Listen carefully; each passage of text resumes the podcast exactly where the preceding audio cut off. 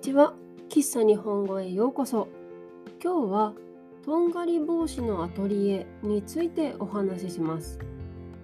とんがり帽子のアトリエは白浜かもめさんによって書かれた日本のファンタジー漫画です。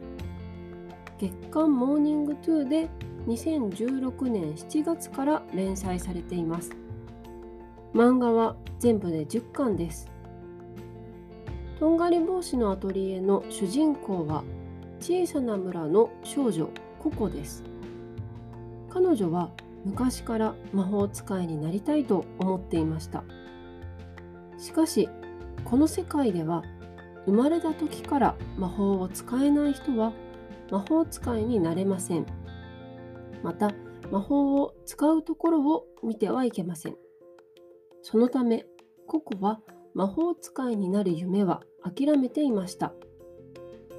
しかしある日ココの村に来た魔法使いキーフリーが魔法を使うところを見てしまいココは大きな秘密を知ります。それは特別なペンとインクを使えば誰でも魔法が使えるという魔法使いたちが隠した絶対の秘密でした。とんがり帽子のアトリエの世界は仕事として魔法使いがあり魔法を使える人と使えない人がいます。そして魔法は秘密ではありません。また魔法を使うためには魔法人という絵を描かなければなりません。そしてさっき言ったようにこれを魔法使いじゃない人に見られてはいけません。魔法使いという仕事があるのにルールが多いのが面白いです。魔法使いにはいろんな力がありますが何でもできる人ではありません。そこに主人公のココは悩みます。この世界で出てくる問題の多くは今私たちが考えていることと近いと思います。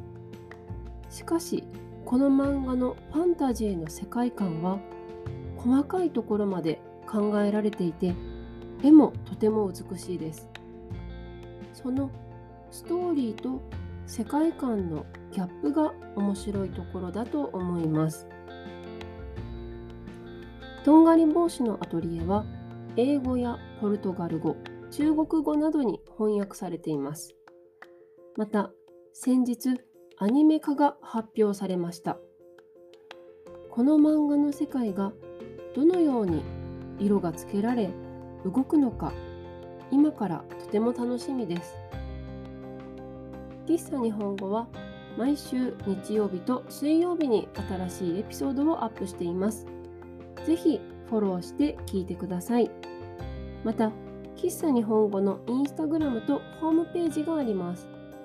ホームページでは、ポッドキャストのスクリプトを公開しています。皆さんの日本語の勉強に使ってもらえると嬉しいです。URL は概要欄、プロフィール欄にありますので、ぜひチェックしてみてください。今日も最後まで聞いてくださってありがとうございました。また次回お会いしましょう。